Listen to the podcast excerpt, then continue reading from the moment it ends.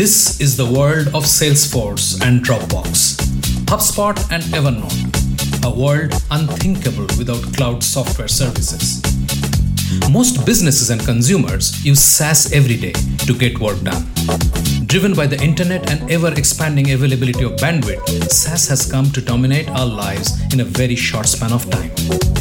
But developing a defining service, often ahead of its time, getting users to engage, secure funding, protect IP, and building a truly remarkable and successful SaaS is not an easy task. SaaS Stories brings conversations with the dreamers and visionaries who dared to think ahead. How they built their SaaS, genesis, struggles, trials, tribulations, and eventually success. Welcome to SaaS Stories. Thank you for your time and for joining us in this session. I have a favor to ask. While you continue to listen to the podcast, please leave a comment or rating at iTunes or wherever else you get your podcasts from. I personally look at each comment and will give you a shout out to each of you in our following episodes. It means a lot to hear from you. Just a quick intro to PitchLink. Data privacy was built into PitchLink from ground up. Much to the discomfort of our peers in the buyer seller tech companies, we identified this as a key problem and baked it right inside the product no consent, no visibility of engagement data. Recently, Google announced a sea change in their tracking cookie policy. This is what David Temkin, Google's director of product management for ads, privacy, and trust, wrote in their blog. We don't believe these solutions, those that will continue to track users, will meet rising consumer expectations for privacy, nor will they stand up to rapidly evolving regulatory restrictions and therefore aren't a sustainable long term investment. Don't fall for vanity metrics. Time to win yourself away from ill gotten data. Build trust with your customer. The first step is to respect her data privacy. Want to know more? Sign up for a free one on one session. Let's dive into this episode. Welcome to this exciting new episode of SaaS Stories. We speak today with Moeed Amin, founder of Proverbial Door, where he helps companies create the best sales infrastructure, culture, skills, and purpose that transforms their commercial success. Neuroscience is about human to human interaction. Sales is a human to human interaction. Even if you're using tools, if you're using software, to, in order to uh, seek out and acquire customers, even if it's an automated process, you are still engaging with a human. And therefore, there is a human to human interaction. So, very simply, this is about behavioral psychology, which is rooted within neuroscience because it's, it's based upon the infrastructure of the brain itself, right, and how it's wired and how it's structured. So, it's actually very core to everything to do with sales. For over 20 years, Moeed has been obsessed with how and why people make decisions. His journey started when he graduated in neuroscience, where he learned about the brain structure and the impact this has on the psychology of influence and decision making. Moeed has won various sales awards and led sales teams for small companies and billion dollar brands. He founded Proverbial Door because he was frustrated with the current advice and training on sales and persuasion.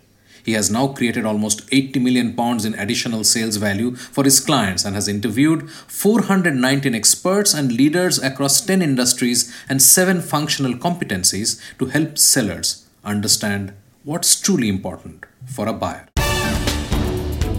Now, this exciting episode with Moeed Amin. Moeed, uh, welcome to the show. I am uh, so glad we connected and uh, uh, you are doing some phenomenal work, and and I'm I'm glad that you are here to tell our founders and our listeners who are primarily uh, into SaaS but essentially startups about this very important function of sales. Welcome. Yeah, um, thank you, uh, Sabanjan. It's a uh, pleasure to be on the show, and really looking forward to our discussion. I think it's going to be a good one. Absolutely. Before we get into the the core of the discussion, tell us a bit about the work you are doing at Proverbial Door and uh, your background so that people can uh, understand the context in which we'll be having this discussion.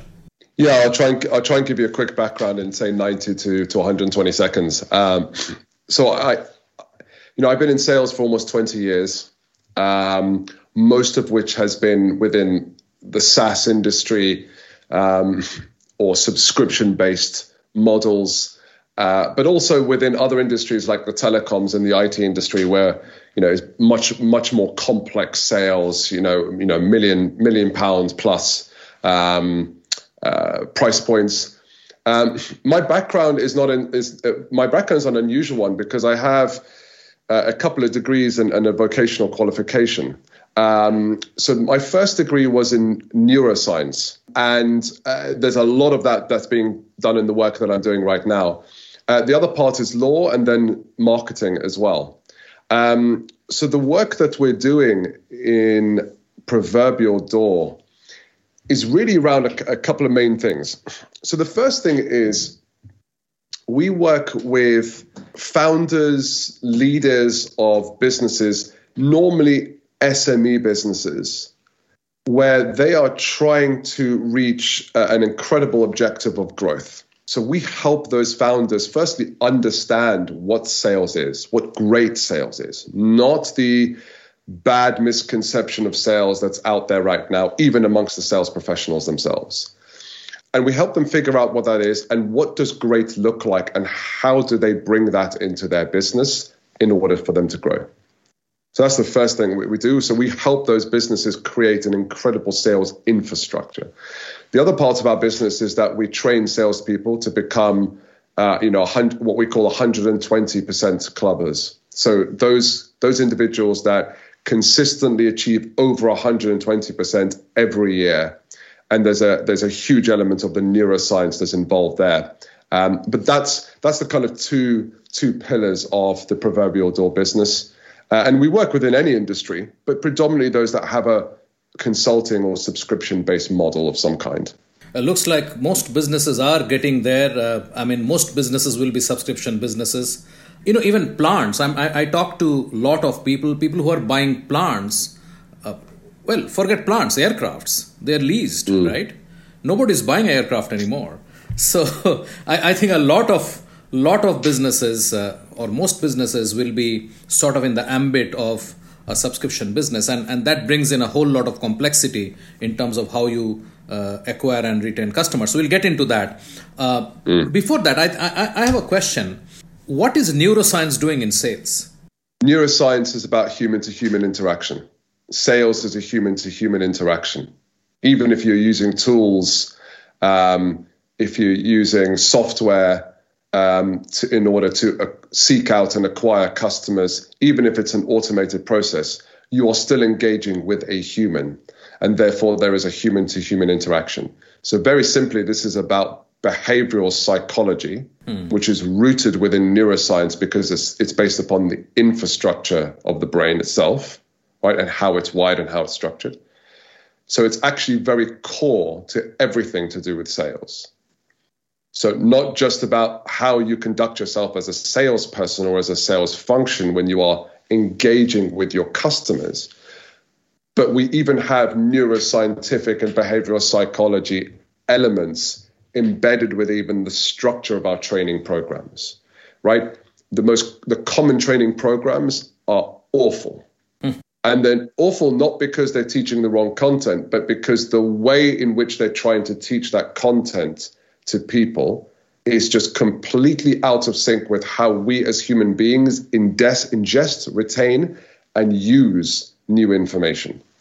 Um, so, so the structure of our training programs is also rooted within the principles of neuroscience and behavioral psychology. So, to, in answer to your question, it has everything to do with sales because it's all about behavior and human interaction.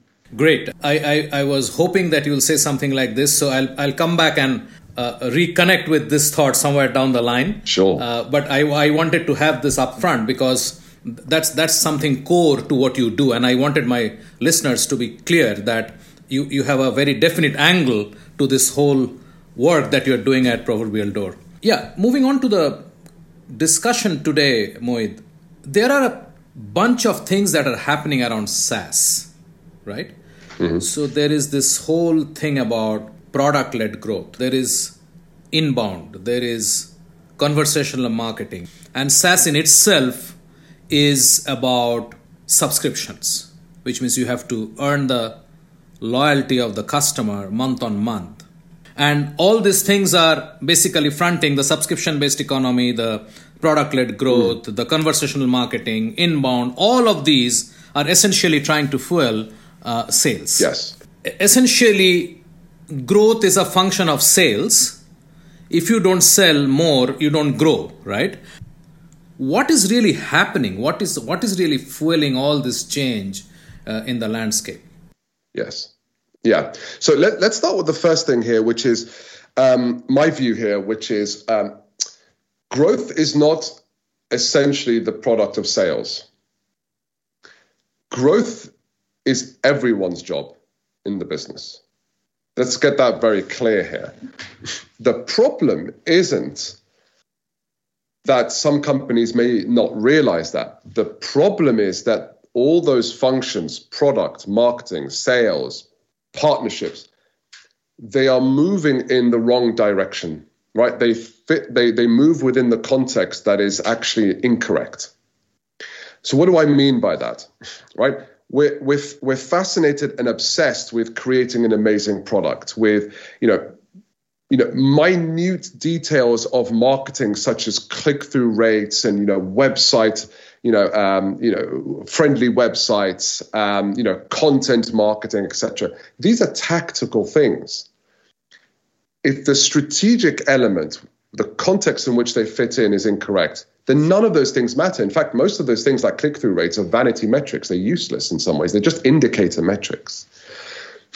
So let me be clear the best companies through and i've been conducting research for almost 15 years now and we, we can go into some of that later on but the, the best companies this is about where you become obsessed customer obsession trumps product business model obsession any day the problem is people are trying to create amazing products without the customers in mind now what do i mean by that because most people, if they hear this or watch this, they might argue and say, well, no, of course we're doing with our customers in mind. You know, we do, um, you know, MVPs, you know, we've created all these things. Here's the problem.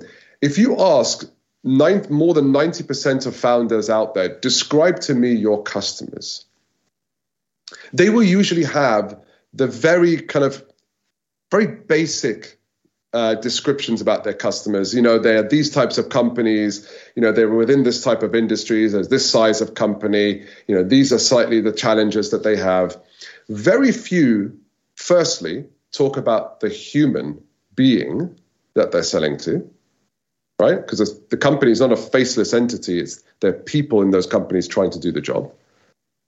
And secondly, very few of them are able to describe in detail what that customer goes through on a day by day basis, month by month, quarter by quarter by quarter, etc.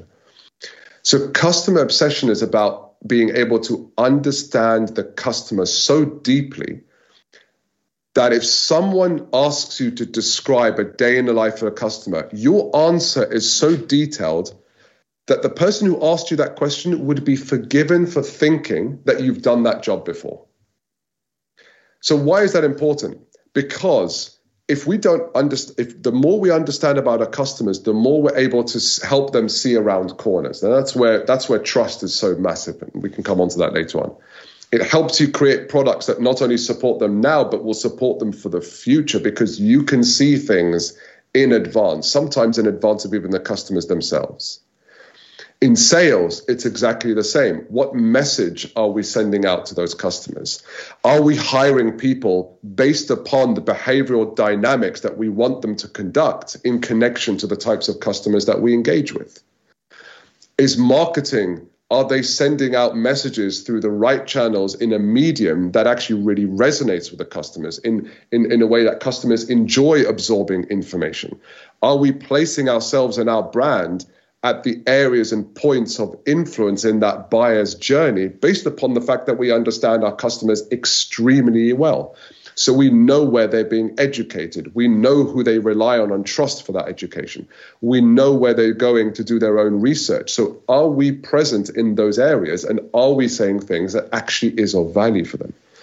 So, you know, Leonardo da Vinci said it you know, and he's one of the smartest people that we know to ever have lived. So who are we to argue with him? Simplicity is the greatest form of sophistication.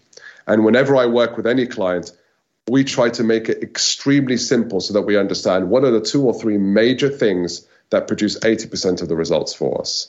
So, customer obsession is one of the first things that we always, always uh, look at with, with any company that we observe, any company that we do business with. Start from the customer in mind and understanding their world. And you will find that the rest of all those things like product, business model, sales, marketing will actually flow in a much easier way because you've got that customer in mind and you understand their wor- the world so well. See, customer obsession is fine. That's that's that's conceptual, right? But what you explained of having a deep knowledge about the customer, how does one really go about doing that? According to you, how is the what is the formula of being really entrenched in the customer's role in the customer's world so that as you said that if if you explain it to some third party they would think that you yourself was the customer mm. at some point yeah so let's start with the, the kind of almost Socratic level, which is firstly, you need to be able to ask the right questions. And when I say ask the right questions, I don't mean ask the right questions of the customer. I mean ask the right questions amongst yourselves, right? So you've got, you know, the quality of your the, the quality of the outcomes in your life are rooted in the quality of the questions that you ask yourself, right? So you need to, as a group, as a business, ask yourself questions that you need to understand about the customers. So that's very that's the first thing. That's a big topic. We won't go into that, but ask yourselves the right questions. What do we need to know about the customers? What don't we know about our customers? And that leads to the other question, which is how do we seek out a lot of that information? So the, the so that's the Socratic kind of philosophical side of things. The practical side is one of the most direct way is to simply ask them. Right? Just simply bloody ask them. Pick up the phone, send out an email, schedule time because you want to understand their world, right? Now, be clear on this. Don't just ask your best customers. You need to ask those customers that may have been customers of yours before and they left you. Uh, they may be customers that hate you the most. Right? There's often a lot of value in understanding information and gathering information from those types of customers more so than those that love you. But we we go to the ones that love us because it's easier. It, feeds our ego, right? It's less of a tense conversation. But let me tell you something: that, that those ones that dislike you, they're going to give you some of the best information you can possibly get. So the most direct way is just simply ask them. The other way is ask your vendors or suppliers who uh, or, or strategic partners who also do business with your customers. Right? But I mean customers. I don't just mean the company. I mean the individuals as well that as well that you sell to. Ask them what do they know about your customers. Right. So ask your partners, ask your suppliers, ask directly. The other way is to set up your business in a way that market sensing or customer sensing is a big part of that person's responsibility. Whoever has some form of touch point or engagement with the customer within their MBOs or management by objectives, there should be an element, and the proportion can be decided by you, but there must be an element that they take seriously where they are tasked and responsible for gathering in not only gathering the insights from those customers but capturing it and and making sure that that is shared amongst the, your business. So you as a leader have got to be able to facilitate that because your company is having touch points with uh, from in various ways with the customer and buying community and you need to be able to gather that intelligence and be able to assimilate that and share that amongst the business um, the other way is to obviously do your research through third parties, and that might be research companies that you hire to do so. It might be, um, you know, going to events where you um, the uh, kind of buyer-based events, right? Things that they go to learn from, and and hearing what they're saying. Um, it, you know, social media is just so easy now. You can actually go to your buyer's LinkedIn page and look at what they're saying, right? You can actually filter and see what are some of the posts that they are either posting themselves or posts or articles that they're responding to that's incredibly valuable because now you can actually see what they're hear, see and understand what their thoughts are So there are so many ways to do so. The, the problem isn't being able to gather the information, the problem is the will and the desire to do so. Because unfortunately, with investors and certain founders and their view of how business should conduct itself, we're all about growth, growth, growth. And they think value is hiring SDRs, hiring new salespeople, giving them a lot of commission for new business, and just dial, dial, dial, sell, sell, sell. But listening to the customer takes time. And in that time, you're probably not selling at the same velocity as if you hired salespeople and got them on the phone. But it's just like anything in life in terms of in terms of pipeline, whether it's innovation, whether it's sales, whether it's product development. The more work you, the more good quality work you do up front, the faster your time to results will be, and the less cost it will be as well.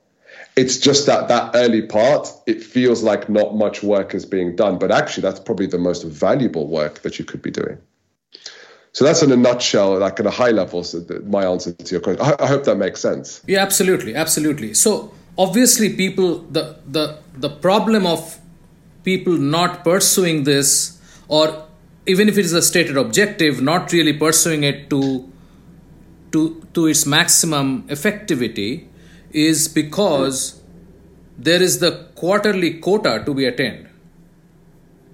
Our ability to predict revenue or our need to effectively predict revenue mm-hmm. clouds a lot of our judgments and actions what are you seeing when when you have worked with subscription companies or you have worked with you, you can take the range uh, whether whether early early stage startups in SaaS or like you mentioned telecom companies where your single deal is a million pounds uh, mm.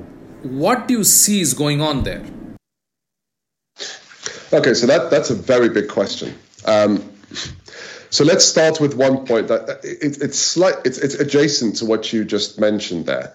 Um, knowing the customer is is rooted. You know, there's a huge element of behavioral psychology and neuroscience in there. At, at the very simplest level, look, we we resonate with those that we see as like to us. Right, they're similar to us. Right, this is based in evolution where we lived in tribes, right? In tribes that were everyone was contributing to each other. It was it was almost it was actually it wasn't almost it was high likelihood of death if you had someone who wasn't congruent with the values of your tribe. So anyone that's you don't see as having a very good connection with, don't seem to understand you, our brain is telling us, hang on, this person could be a danger. So understanding your customer and, and they feel that you know them and they will think, do you know what? I like this person because this person understands me. Right. So there's there's that element of that. In terms of revenue forecast and predictability, here, here was the problem with that. It is completely incongruent and misaligned with how buyers buy. Hmm. right? You've got the sales process and you've got the buyer's journey and we're trying to force our sales process onto the buyer's journey. The problem is that's not how buyers buy. So quarterly quotas are not how buyers buy. Now, if if I'm, you know, I'm I'm not I'm not in agreement with quarterly quotas, but actually, you know, there are some instances where it can work well, but only if it's you know you understand the buyer's journey and you're doing all the right activities and the mix of activities based upon how you engage with people according to where they are in that buying process right? Are they in the education phase etc and and as you build that pipeline and build that way of working it could translate into very nice quarterly uh, quarterly revenue. The problem right and and the problem with that is that it meets human nature and more importantly, it meets the greed side of human nature, which is fueled by money. So, what will happen with quarterly results?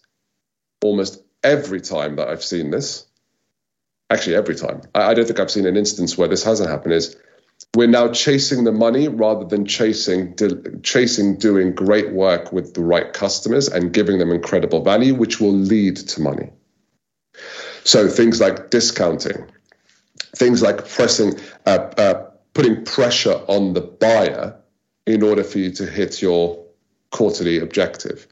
You're not putting pressure, not putting smart pressure on the buyer because actually this is really going to help them and you're doing it for their benefit. You're doing it for your own benefit. And the average buyer has 10 to 15 years more experience buying than the average seller has selling. They know the game better than you. So they know what you're doing. They know it's not in their interest.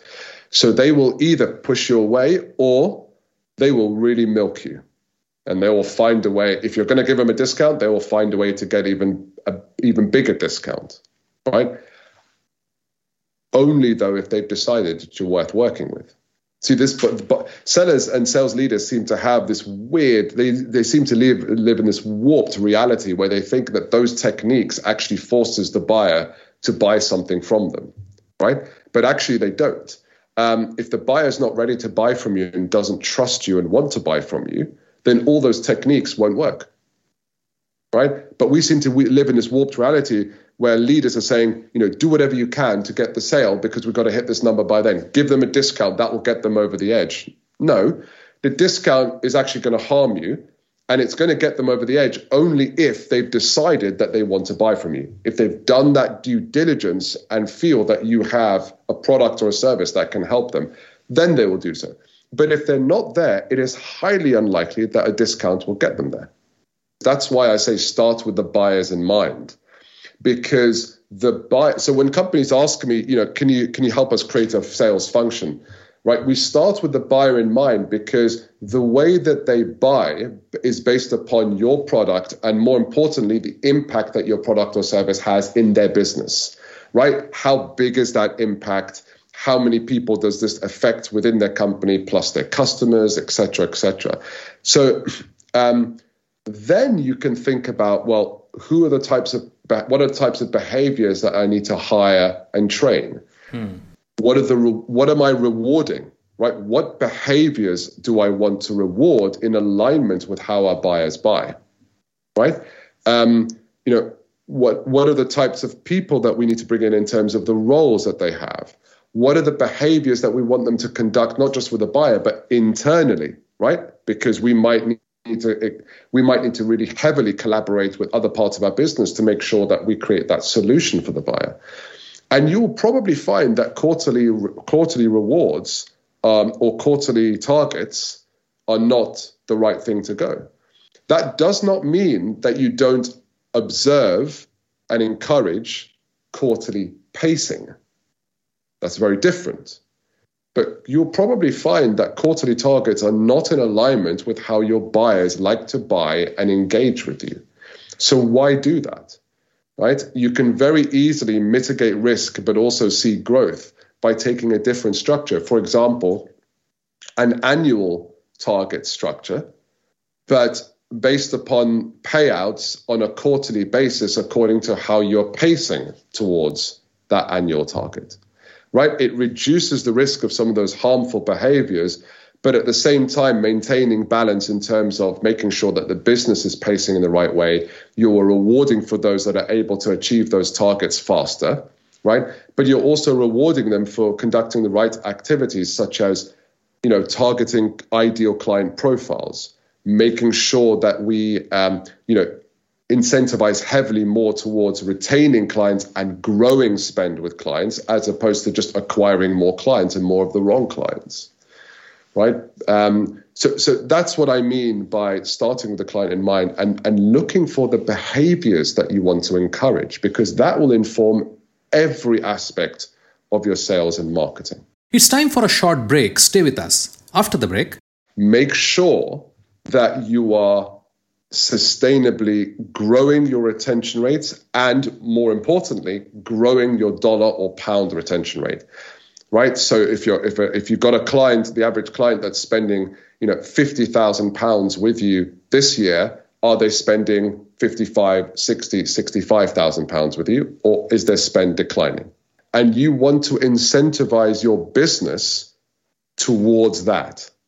Because maintaining clients who are really happy with you and making them heroes actually has what I call forwarding value. In the form of testimonials, in the form of referrals, in the form of when they move to another business, they're going to want to buy you. And then by default, you've brought in a new logo. You are listening to a Business Podcast Network original. Podcasting is the fastest growing content marketing opportunity, which is untapped. We can help you craft your audio strategy and help leverage the wide reach and easy streaming capability that the smartphone penetration provides. It is easy, it is powerful and personal. Talk to us to find out how podcasting can help you build your brand and reach out to your targets like never before. Write to us at bpn at bizcast.in. That is bpn at biz C-A-S-T.in. Business Podcast Network. Podcasts end to end. Welcome back. I'm Shubhanjan Sarkar, your host for SaaS Stories and founder of Pitchlink, the buyer seller engagement platform. Let's dive right back into this episode from where we left it. What would be a framework that one should be looking at to get to sustainable and profitable growth? So the first thing on sustainable and profitable growth is focusing on retention and dollar retention rate or pound retention rate. Commonly in sales, we over reward new business acquisition and we pay awful amounts of commission to account managers. In fact, account managers are almost seen as the stupid cousin of the sales family sometimes in a lot of companies, right? It's considered, you know, account management are for farmers, right, rather than new hunters, which is ridiculous because the skills required to grow a client, a, a huge amount of that is what you would require for a new business. Um, it, it sends a message that we uh, we devalue um, making our clients successful. Um, and you seem to devalue growth from existing business as if it's easy to do and therefore you know it's it's almost a given which is totally preposterous in in a in a, a radically transparent and a radically competitive world that we live in right now right? So the first thing that i'll do for and you use the term there sustainable growth is make sure that you are sustainably growing your retention rates and more importantly growing your dollar or pound retention rate right? So if you're if, if you've got a client the average client that's spending you know 50,000 pounds with you this year are they spending 55 60 65,000 pounds with you or is their spend declining right? So sustainable growth is about firstly doing those two things and you want to incentivize your business towards that. Because maintaining clients who are really happy with you and making them heroes actually has what I call forwarding value in the form of testimonials, in the form of referrals, in the form of when they move to another business, they're going to want to buy you. And then by default, you've brought in a new logo. There is so much value, forwarding value from doing, from just looking after your clients and growing spend with them. Um, that actually you're, you know, it's actually going to help your new business. So that's the first thing.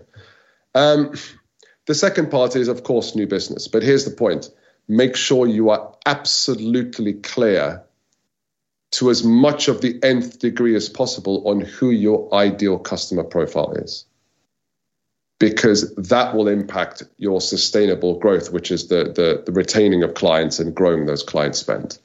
I would rather and I always advise this, you should be looking for less deals coming into your pipeline, but the health of your pipeline or the value of your pipeline is higher because a greater proportion of those new deals or new opportunities coming in convert into healthy business where the customer stays with you for three, five, ten years right? So get radically clear on who your ideal customer profile is and get radically clear on how you're going to engage with them and how you're going to reach out to them, right?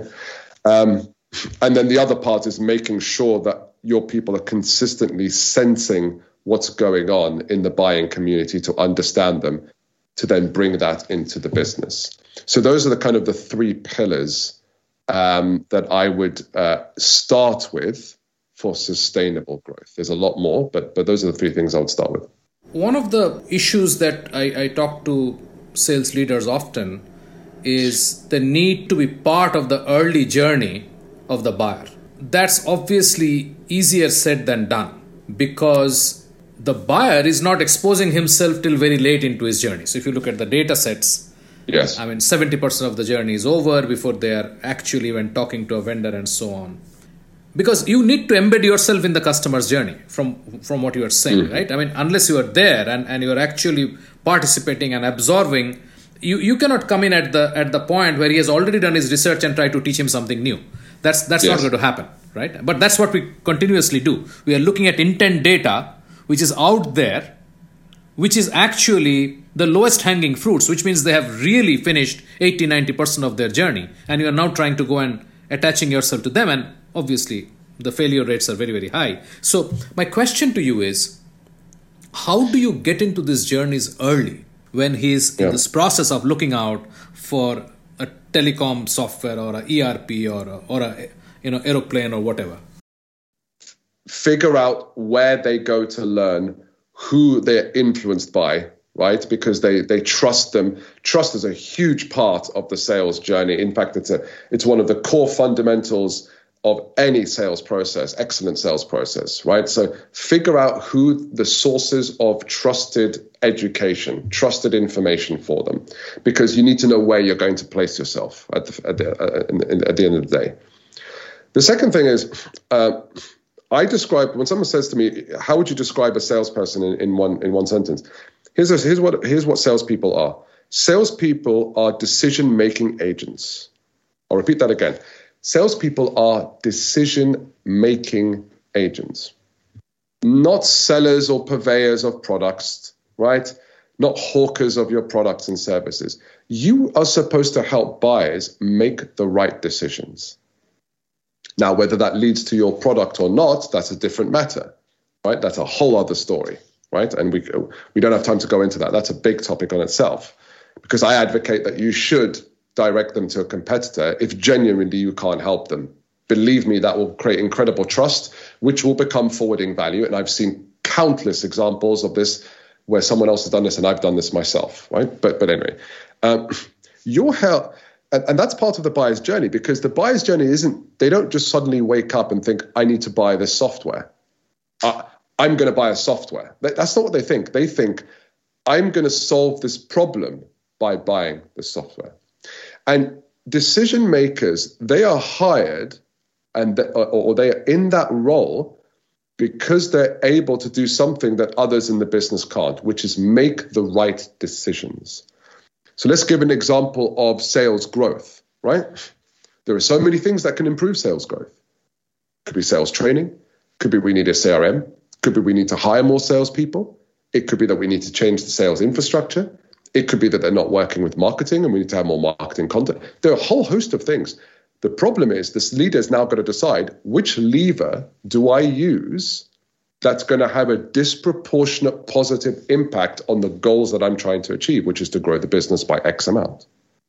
So, what I tell sellers is understand what decisions your buyers are trying to make based upon the problems or the outcome that they're trying to solve or get to. And what you need to now do is work with either your marketing function or do it yourself, or whatever it might be, to give them information that is applicable and valuable based upon where they are in that buyer's journey. Sometimes it's a blog, sometimes it's an article, sometimes it's a webinar, sometimes it's just a, a little post here.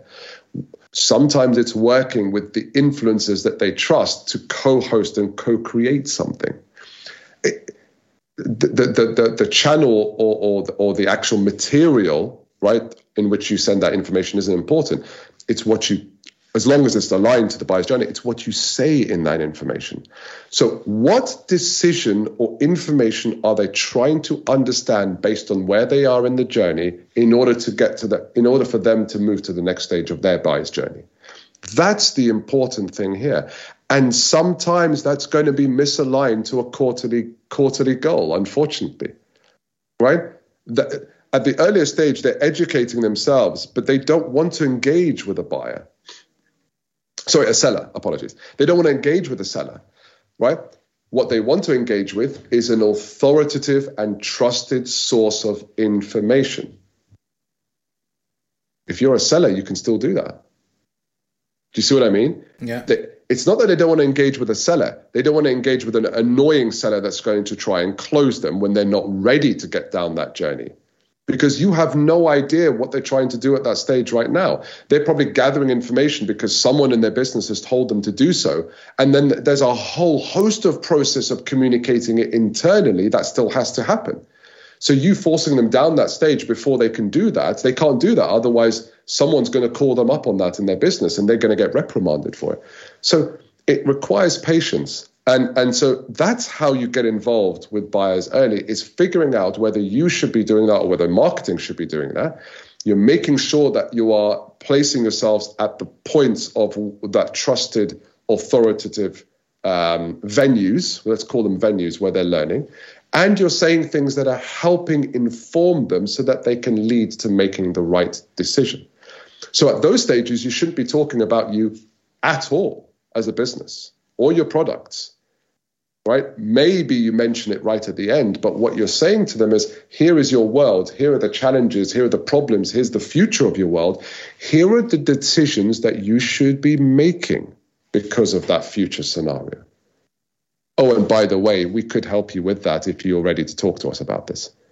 They're going to see more value in you helping them make a decision than, than in the fact that you, you sell this particular product. Right? So what you've asked is a very big topic, right? And I'm trying to distill all, all this information I have in, in, in as quickly as possible. But but that's probably and and look, unfortunately, that doesn't align with how salespeople are motivated and encouraged to perform. Right? So do you work with your marketing people or or do you change your job and change the people you work with, right? And find someone that really does understand the value of such processes and, and is willing to give you the time and the space and support to do so. Mohit, uh, you know, we could actually literally talk for hours on this, and yeah. Uh, it has oh, been yeah. a it, it, it has been a great, uh, shall I say, opening session that we could have done, and uh, I know we, we we didn't really speak about SaaS so much. We, we were more focused on what's happening in the world of sales and that's but this I, is I more relevant fine. to SaaS. Absolutely, I mean, this is very relevant. absolutely, yeah. absolutely. So, so my point is that I, I think we should look at uh, doing a couple of more sessions where we dig into some of these uh, areas where we said that they're too wide to address in a you know 30 40 minute session but uh, I, I would love to sort of come back and and and dig into some of these ideas uh, and and potentially uh, you know you know present it to to our listeners SaaS Stories is brought to you by PitchLink, the buyer seller engagement platform. PitchLink enables high quality interactions between buyers and sellers through presentation and discussion modules. Sellers create personalized sales presentations and reach out to prospects through a non intrusive, buyer qualified engagement. PitchLink requires no installation or download and holds the entire repository of sales collaterals and buyer seller conversation. Talk to us to know more about how you can engage with customers without intrusion. Call us on 990 216 3132. That is 990 216 3132. So, firstly, I'm more than happy to come back and discuss those areas. There's a ton of research and data that I have that I can share uh, about what some of the best practices should be and the bad practices to avoid.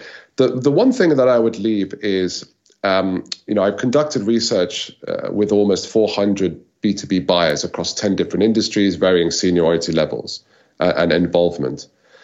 And ev- uh, in every one of those 400, um, every one of them mentioned two words, or either one of these two words, when it came to the decision of who they wanted to do business with, and that's trust and honesty. So for 15 years, I've been looking at the science and psychology behind trust. We didn't get to talk about that, but everything in terms of sales and doing business and in any way leads ultimately towards trust. So if you are not seen as trustworthy, and everything we've talked about about content is about trust, right? I, I've you've helped me and informed me about decisions to make. Therefore, I trust you, and I will want to speak to you a bit more to find out more.